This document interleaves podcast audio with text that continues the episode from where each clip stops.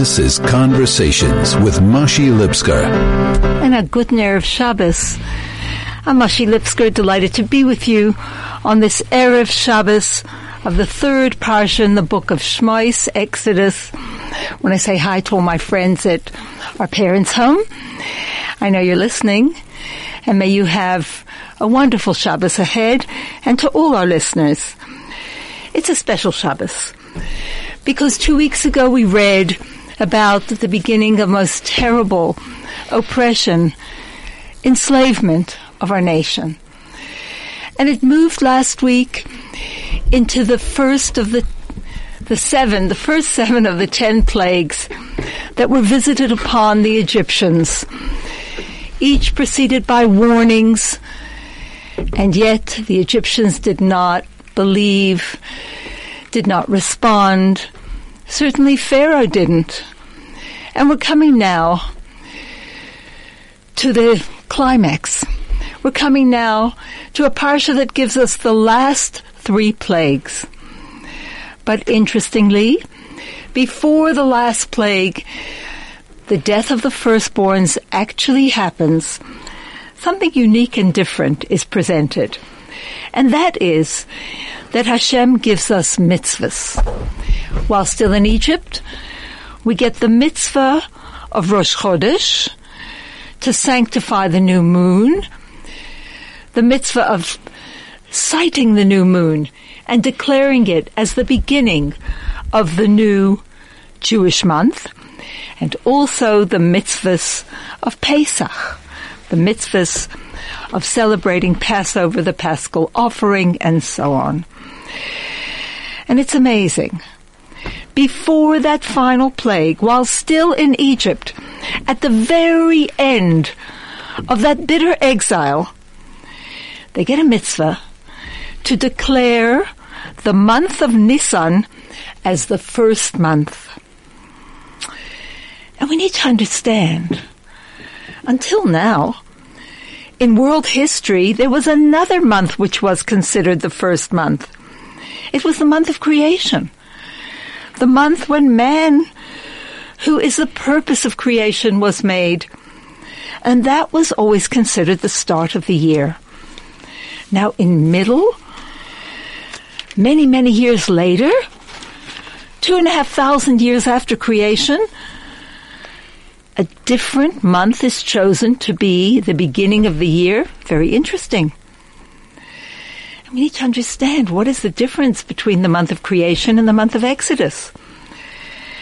And generally speaking, this first mitzvah, to fix the new month, focuses us on something called time. And we need to look at what was the purpose of creation in the first place? How does that purpose come into actuality? How do we reach the purpose of creation? What do we need to do to bring this world to its goal? And what does time have to do with it? And so here, while still in Egypt, on the dawn of becoming a nation, while still in Egypt, preparing to leave and to receive the Torah at Sinai, which would take place exactly seven weeks later, the first mitzvah, the fixing of the new month is given. Because when they would receive the Torah, it would be the Torah and its mitzvahs, God's commandments, God's rules, God's will and wisdom translated into action. And every time one of those mitzvahs would be observed, it would bring the world one stage closer to God's goal. Because every time we fulfill one of God's commandments as it should be fulfilled, another place and another moment becomes holy. And we want to talk more about this, but today I welcome a very special guest into our studio. She has been here before, and we've spoken but lots has happened since then. Welcome, Mushki. Thank you. A good nerve showers to you and to your listeners. As always, it's a huge treat to be here with you. Well, welcome to Johannesburg from Mauritius. Yes. Mauritius has been in the news this week, hasn't it? Mauritius has. We've had cyclones flying overhead, but thank God all is pretty much unharmed and I think it's it speaks to what you're speaking about. Life, time, you know, things we have our ups, we have our downs, but the main thing is doing what we can and trying to come out in the best possible light that we can come out in. That's brilliant because actually you've really hit it on the head. We don't control nature. We don't control um, God's divine providence. He does. But it's fascinating to see the exact timing of Hashem's direct involvement. You know, we would have chosen to do it differently. But he actually sends us these curveballs, which are actually filled with gold, with diamonds, with potential. We've got to field them. I love that word that you're using, the word potential as you were talking about the mitzvah, the very first mitzvah that the Jewish nation as a whole is given, the mitzvah of sanctifying the moon and the mitzvah of our calendar, it reminds me of an interesting concept. When do we sanctify the moon? When do we bless the moon? We bless the moon when it's coming to the beginning of the new month. And if we look at the cycle of the moon, at the beginning of the new month, the moon is at its smallest. The moon begins just as a tiny sliver, sometimes not even visible properly if it's not a very clear night, and it grows and grows till the middle of the month when it is a full shining circle, a full shining light, a real beacon in the darkness, and once again it begins to wane until the end of the month when it's once again just a small sliver, and then what will happen? We will once again bless the new and upcoming month. And when you use that word potential, we could almost think, why are we blessing this little sliver? Shouldn't we wait till the middle of the month when it's a huge shining light that is so apparent and the blessings are so full and there to see with our naked eye? But no, We've been given the mitzvah. When should we bless? Bless the potential of the moon. Hmm. Bless the potential in the month. When you see that little sliver, there are limitless possibilities, and one is able to go so far with their time. As we know, what do we have in a day? Okay, that we know it's easy 24 hours in a day, 1,440 minutes in a day, hmm. 86,400 seconds in a day. Hmm. And what do we know, especially coming now from January, the the new year of the world? Oh, we are all making a lot of resolutions. I'm going to do this. I'm going to do that because we see the possibility within ourselves. And yes, one may slip up on their wanting to do certain things. One may not always fulfill their day to the utmost that they can, but we know the potential that we have. And when we bless that moon at the beginning of the month, we are blessing ourselves as well as all the Jewish people, as well as Hashem, as well as the month, saying, I see that potential within this month and I'm going to give it all that it can. I'm not blessing that revealed full moon. I'm blessing the full the moon that can be revealed, which is why I love that word that you used over there, the word of potential. Hmm. Well, that's gorgeous. It's absolutely inspiring. I love when you mentioned how many seconds there are on the day. What did you say? 86,400. 86, yeah. I, I saw this wonderful little quote in Reader's Digest once upon a time. And they speak about the potential in a day. And they put it this way. What if every single day $86,400 was deposited in your account?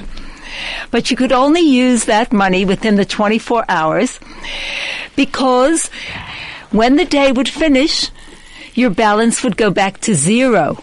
How, How would you run around on that day spending, investing, using, giving away that money? Amazing. But we have so much more than money. We have power, we have strength, we have possibility, mm. and most of all, we have potential. Awesome. But you see, money in that sort of way talks to most people. Correct. They say don't waste it. But what if people would say that about time? What if people would say that about the energy they have when they wake up in the morning? Yeah. What if people say that about any one of the blessings that empower us? We would just not stop drawing on the abilities and gifts God has given us. And they are limitless. And try and use it all in the day. In a sense, we cannot use today's gifts tomorrow. Use them now. Now is the time. We'll be right back after this short break. This is Conversations with Mashi Lipskar. Namashi Lipskar. This is Erev Shabbos Parshas Bo, the third Parsha in the book of Shmois, the third Parsha in the book of Exodus. And today is the third day of the month of Shvat. We have started a new month. We had Rosh Chodesh this past week on Wednesday, and we are talking time and potential. But potential in terms of everything that a human being is about and that Hashem intends the human being to bring out during his life, during his day, during his moments from the creation that Hashem has prepared. And with me here in the studio is Mushki Barber. Mushki, someone I've known all her life. All my life you've known me. How true, Ma. And Mushki and her dear husband Lema and their three kinderlach are shluchim, emissaries of the Lubavitcher Rebbe to the island of Mauritius. How long have you been there, Mush? Wow. On, I think we're, we're five, five years or so. It's- Purim. How time does fly. Hmm. And and it's interesting, you know, when you speak of, of potential and you speak of this week's Parsha, Parshat Bo, and how does Bo begin? That Hashem is telling Moshe, Bo el Paro. Now, what what does that mean? Come to Paro. Now, there's a few interesting things that could jump out in that phrase. The first thing is Hashem is saying, come to Paro, meaning that Hashem is not saying go to Paro. Hashem is saying whatever difficult times you may encounter, I am there. If Hashem wasn't there, He would have sent him. He would have said go. But telling the instruction of come is saying, I'm here waiting for you. You need to approach me. Meaning, I am standing with Let's Paro. I am together. standing at the difficult time, waiting to catch you. Mm-hmm. and even mm-hmm. more interesting is that Hashem would say, come to Paro. Because what does Paro symbolize specifically to the Jewish nation? It symbolizes, and he symbolizes a difficult encounter. He symbolizes problems that we faced in our history. He symbolizes a real time of slavery, of times when we haven't been free. And Hashem is saying, come to Paro. Why should you come to Paro? Because when you encounter the difficult times, when you hit rock bottom, that's when you find your potential. Hmm. And Hashem is saying, if you come to Paro, I will then be able to help you reach greater heights. And it's only through Moshe coming to Paro that the Jews were finally able to be freed. And only through that were they able to receive the Torah and go on to Eretz Israel. If we don't face the demons, if we don't face the difficult times, we can never reach that glory. If we're always treading in the shallow end in the pool, how could we ever be an Olympic swimmer? Wow, beautifully put. Indeed. In fact, when Hashem says, come to Paro, Paro also symbolizes in the world, he was a superpower at that time, materialism, um, sensuality, vulgarity, physicality to, to the millionth power. Correct. Paro and his society, Egypt. Power, might, wealth, opulence. And strange to tell the holy man Moshe, come to Parai, go there. Yep. But in truth, our work in this world How true. is to go into the place where there's least godliness and to attack it at its root, but connect it to Hashem. as as throughout the ages, Jews we've had this dilemma of do we stay insulated within our community, insulated within our families and our shul, and not venture out too far in fear of becoming too mixed in with the world out there? Or do we reach out in order to reach in and hmm. reach in in order to reach out? And as you mentioned, myself and my husband are living now in Mauritius for what? I mean, most definitely the fabulous sunshine. Ha! But we're there as hundreds and thousands of young Chabad couples around the world are fulfilling the dream and legacy of the Lubavitcher Rebbe of blessed memory, which was what? I will find and hunt out every single Jew in love. We are there, why? Because they are Jews who did not move there because they're looking for a shul. they did not move there because they are looking for a minyan. They moved there because that's where life took them. But we're there to build that community for them. And in life, it's not only about, oh, who went out to Siberia and who went out to Uzbekistan and who climbed Mount Everest. In those 86,400 seconds, every single one of us are faced with moments where we are able to reach in to bring another one up.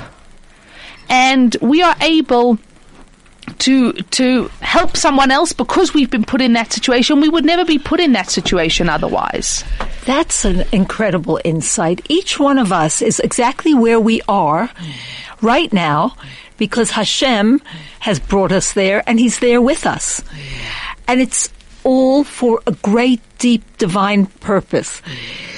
So whether you're in Johannesburg, in a shop, in a classroom, whether you're in your kitchen, whether you're, God forbid, sitting in a wheelchair, Yeah. each one of us completes all of creation. We've got to look around. We've got to look within. We've got to look without and say, why am I here? And if one doesn't find the answer easily, one needs to turn to Torah. And more importantly, to find a Torah true teacher who can help to make the message pertinent for now. You see, every time we do a mitzvah, and the mitzvahs are many, the holiness is felt both in time and in space. But most mitzvahs are limited to a specific place or time. We light candles at a certain time on Friday and make kiddush and say the Friday night prayers or read the Torah all at specific times. A baby boy has his bris on the eighth day. A bar mitzvah takes place when the child turns 13, he's called up to the Torah, etc. We need to bless the moon in the right time. That's amazing because the mitzvah of fixing the new moon is making time itself holy, not just making time holy through doing a mitzvah, but the mitzvah itself is sanctify the time. And do you know which one of those mitzvot jump out to me that is not time bound? The mitzvah of Ahavat Yisrael. Sure. That's amazing. What, what is, explain to our listeners that term? Reaching out to one's fellow and treating them as you would want to be treated. And extending oneself often when we don't feel like it. Hmm. And that has no specific time or place. Meaning that if we want to sanctify any moment, how can you sanctify any moment wherever you are? But doing that mitzvah of making time holy, make time for someone else. Put yourself aside and put someone else first. And that can happen anytime, any place. Well, your being on that island of Mauritius conjures up to most people, oh, she must be sitting at the beach or whatever. But I know that you spend and your husband spends sometimes 22 hours in a day reaching out to people. That is the the crux of why we're there. And it's more than our life's calling, it's a true privilege. We're there because we're part of something bigger. And we're not there on our own strength alone. We could never be there on our own strength alone. We're only able to accomplish what we accomplish through the blessings of the Lubavitcher Rebbe. And being in a place like Mauritius, especially as you mentioned this week, it's been quite the, the week over there. It really is a week about making every second count. My husband had for for many many weeks planned someone called him up. They wanted to get married yesterday. Everything was planned. Yesterday? yesterday. Thursday. Everything was planned. And um, obviously down to the detail of having a the correct people there for the wedding, the minyan, as well as the witnesses, and each and every detail. Together with the Beth Din here in South Africa, made sure everything is is ready to go. Thank God we have many kosher weddings that happen over there, and Who caters those kosher weddings? so when I'm there, I I assist with that, being that I'm out of town. That was my husband's forte, but little did he even know how much of it he would be accomplishing. So earlier this week, a cyclone is forecast, and as it comes closer and closer, and the categories climb category one, category everyone's finished stocking up and watching, category two, bringing in the furniture from outside, category three, you cannot leave the house, and no cars are insured on the road, the roads are empty. Now, this is Wednesday, the wedding is meant to happen Thursday. So off Lema went to the hotel, which is about an hour and 20 minutes away on Wednesday to sleep there overnight because Thursday he would not be able to travel once it hit the category three. And in suitcases were bundled all the ingredients. There went all the plans of Jennifer Keshini, Dipper ably assisting him up in the Chabad house kitchen. And now it's Lema and the ingredients. And little did he know, besides for conducting this wedding in a category three cyclone, that he was going to be preparing all the kosher food for the guests that were there. Does he know how to cook? Oh no, he's a fabulous cook. He's great in the kitchen. Thank Thank, God. God. and it's it's really you know we we never know which spanner is going to be thrown into which wheel. But it's all about how are we going to take what we've been given? How are we going to take those lemons and run with them? Because if we see it all as lemons, it's not. What is it at the end of the day? It just becomes bitter and it becomes sad. But if you see everything as potential, as exciting, and Lema gives me a call yesterday and he's telling me how fabulous this wedding was, and I wish I could have been there, but what does it come down to? It comes down to making the most of what we're given. And those circumstances are sometimes ideal, sometimes less than ideal. But if we can really take what we've given and give it our all, there's no doubt we're going to come out on top. And as I've mentioned, those in the kitchen, actually, I think in Mauritius right now, they are listening. So I will give a shout out to the crew in the kitchen, kitchen Jennifer, Keshni, Lema. They are very busy over there, preparing many orders to be sent out, preparing Shabbos over there, trying to cut and chop. I am not even a drop worried because they are all so capable. And it should be, you know, a, a real good Shabbos for the Jews all over the world. And wherever you might find yourself, extend yourself to someone else. You never know where that might take you. That's awesome. Mushki, beautifully, beautifully told. I must tell the listeners that you got it in a nutshell. But this has been days and nights of blow by blow, watching the weather, countless phone calls, long distance conversations and directions and advice and where did you leave this and where's that and how do I do this and big changes. But you know what it is? What it comes down to is you may get a cyclone. Plan all you want. Have everything down to the last detail. I can't even tell you how many people from this wedding couldn't travel because flights were cancelled. We can plan and plan and plan as we know in Yiddish. A Mensch tracht und Gott lacht. Man plans and God laughs. It doesn't mean he's laughing in, in an unkind way. It means he's saying you don't even know.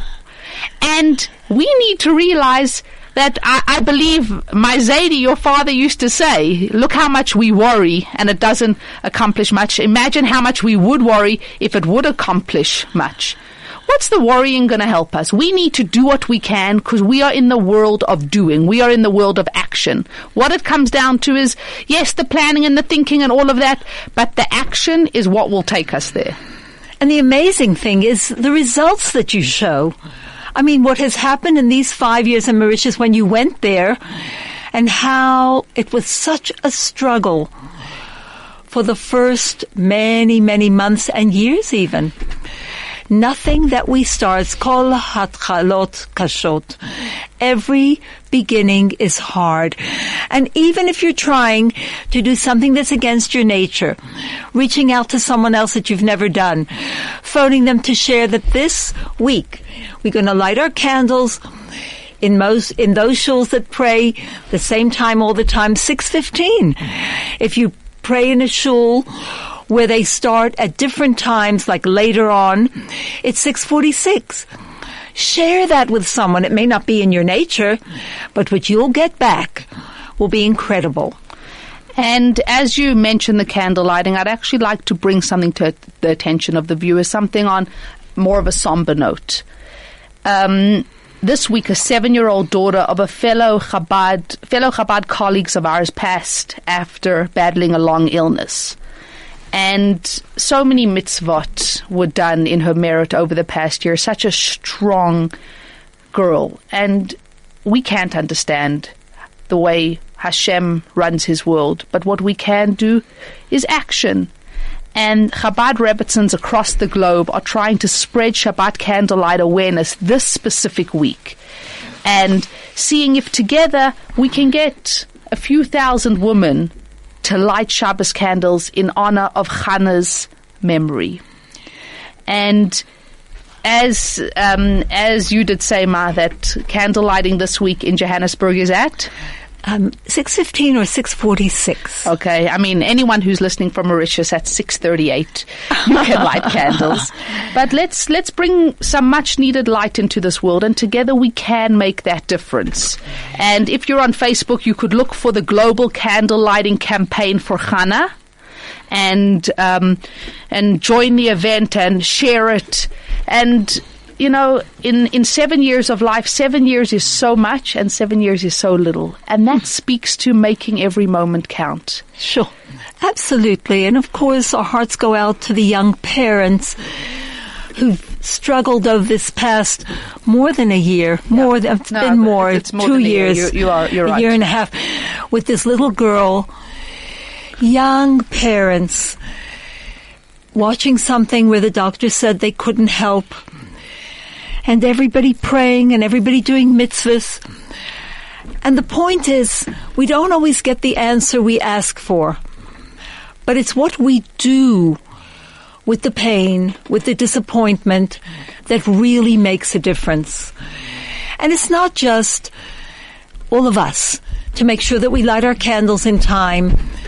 That's the two things are in time and with the right brocha Yes. But to get someone else to do it as well. And little girls from the age of three or even younger, if they can say the brocha, should also be lighting their candles, especially inspired by the courage and the memory of this little Hannah. Yes. There is so much that we can do with every moment. We need to react to all of the stimuli that come our way. But the question is, how do we react? And we need to make every moment count. And that's why the Parsha begins with saying, come to Pharaoh, because that tells us that we're not alone and that we're not limited by the pharaohs or the laws of nature or those in power or seeming power. for we are connected to a higher power. We'll be right back after this short break. This is Conversations with Mashi Lipskar. A good nerve Shabbos. I'm Mashi Lipskar, and with me in the studio is Mushki Barber. And we're talking about Mauritius, about the cyclone. We're talking about the things that come our way that we didn't plan for. And all that we have is our own reaction, our own choice. We can choose to sit back or we can choose to fill the potential inherent at that moment in that experience. And in this week's Parsha, the first mitzvah of sanctifying time is given to the Jewish people while they're still in Egypt. Egypt was the prototype of exile. In fact, anything that happened in Egypt would subsequently happen in every future exile that the Jewish people endured. And we now come to the end of this final exile. And we want to draw not only a lesson but strength and direction from what happened then at the very end of exile. So he said that God had a purpose in creating the world. And until this point, in world history, there was a different month which was considered the start of the year, and that was the month of Tishrei. And we still celebrate the month of Tishrei with Rosh Hashanah. The years continue to be counted from Tishrei. But Nisan now became the first month. The years are counted from Tishrei, the month of Rosh Hashanah. But the months are counted from Nisan. Nisan became the first month, and Tishrei became the seventh month at this point in history. And that is because until Exodus from Egypt, until Yetziat Mitzrayim, the world was more or less under the influence of the constant divine forces that Hashem, that God had set into motion at the creation of the world. We call that nature. God's creation's called nature, and more or less, that's how the world went. Of course, there were occasional miracles, but that was the exception rather than the rule. And that's why it was fitting to consider Tishrei as the main month. Because that's when the forces of nature which govern the world came into being. But now, something in history, something momentous was happening. And that is what we call Exodus, leaving the enslavement in Egypt. And this is going to contrast everything. Now, two and a half thousand years later, Exodus is going to herald the birth of the Jewish people and the Jewish people would not be subject to the limits of the natural world. How? How is it that a Jew is not limited by the laws of nature? And there's only one way. And that is by connecting, by being connected to God Almighty and to His Torah. Because His Torah means the instruction book, the book of guidance that He has so lovingly given us so that we can partner with Him in bringing this world to its purpose. The people, the individuals, the nation, individually and collectively, we would now be living, walking miracles. And that's why the month Nisan means miracle. And not only miracle, but miracle of miracles. Not only Nes, a Nes is a miracle. But this has its Nisei Nisim. It has the Nun, which is the letter of miracle. It has it twice. It has both versions of the Nun. the Jewish nation now would become walking, living miracles. And the first example, this dramatic example, was this freedom where this mass of people, millions of people, walk out people who were slaves. They walk out from the world's main superpower and the world can't believe it. The world is awestruck. And they understood there and then that this people is connected to a power beyond nature, a power that does not answer to the laws of nature.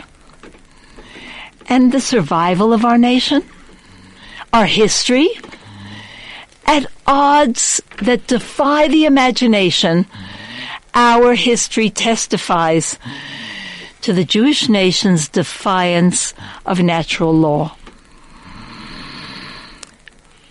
But the most profound way in which the Jewish people transcend nature is by achieving via the Torah, which gives them then this transcendent divine consciousness, an awareness of Hashem, and a connection to Hashem in this world. While living in this world, when we remain connected in everything we do, in the way we eat, in the way we walk, in the way we use our time, in the way we dress, in the way we think, we now bring God into the world. Here we are in a world that is totally, in a sense, on its own mission. Totally out of context in this finite, nature orientated world to have a God consciousness. This is a world that runs after money and power and stature. This is a world of the superficial. This is not a world where the soul, this is not a world where the essence, this is not a world where the creator is seen. But the Jewish people, their mission is to live in the world, but connected above with an awareness of Hashem and totally connected to Him in a context which is so materialistically orientated. And when Nisan became the primary month, the world changed forever. It's true, nature still exists, and that's why we still count the years from the first of Tishrei. We still you know what happens on Rosh Hashanah? The world's material sustenance for the coming year is determined. But in terms of purpose, in terms of essence, Nissan takes the place of pride. Because the purpose of creation is actually to infuse the world order with God's transcendence presence. In the way we eat, in the way we dress, in the way we do business, in the way we interact, in the way we view things that happen to us. We see godliness. And the entire world is changing. This has been through thousands of years of the Jewish people dedicated to Torah, which means guidance, hearing the Word of God, walking with the Word of God and translating it into action in mitzvahs. Mitzvahs between man and man and between man and God.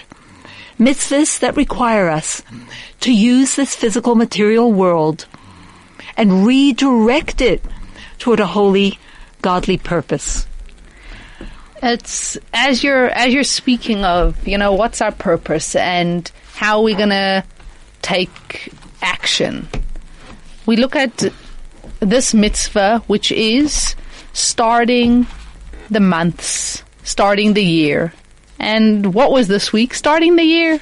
School year. School year. All the little kids dressed in their bright, shining uniforms. May I ask you, Mushki, what are you doing in Johannesburg at this time of year? I mean, obviously, besides for sitting here with you on Chai FM, um, Unfortunately, as of yet, we don't have a Jewish day school in Mauritius. And thank God my husband and I are blessed with three beautiful children a six year old girl, a four and a half year old girl, and a little baby boy. And they are homeschooled by me, as well as they have almost a full day program in the most fabulous virtual classroom, the online school based out of New York and Israel, the Chabad online school. And it's just, it's a complete virtual classroom, a live teacher, um, between six to ten friends, which everyone's on a live feed. They can all see each other. It's just, it's brilliant. I mean, between my two little girls, they have kids in their class from Thailand, Cambodia, India, um, Australia, Luxembourg, Nigeria, Nigeria, the whole world. It's it's phenomenal. And these are all children of Chabad emissaries? Correct. That um, most of these children don't have a Jewish day school where they live. And the educational and the academic in the school is absolutely fabulous. And as parents, it's it's hard, you know, not to have your child in a brick and mortar school. As much as much as it might be hard on us at times, it's hard to see the child in that situation and and you want them to have the social and you want them to to be around friends like normal kids so my husband and I try to have the the kids in the Torah Academy School, the most wonderful Jewish day school over here in Johannesburg, and they are always so warm and welcoming and accommodating to us. And this year, our big girl started first grade. And we said, you know, these are memories that last a lifetime. Starting school, the first time in uniform, the first time in big school, and your books, and your backpack, and your stationery box. And we really wanted her to have that in, in a real school, so to speak.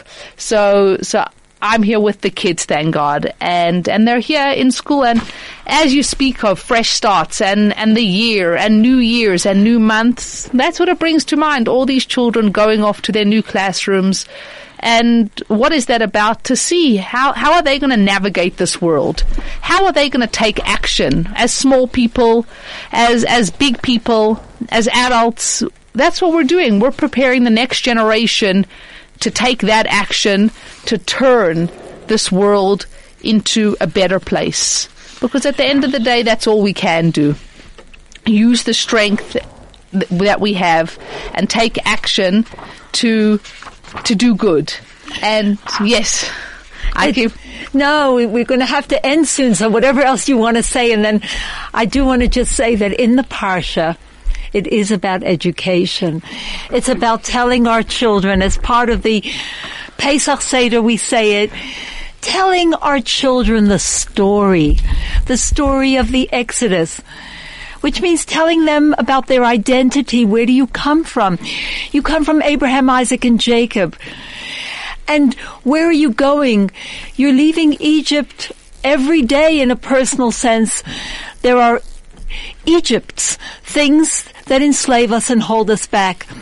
But we're going to get the Torah, which means that through the Torah we can free ourselves on a constant basis.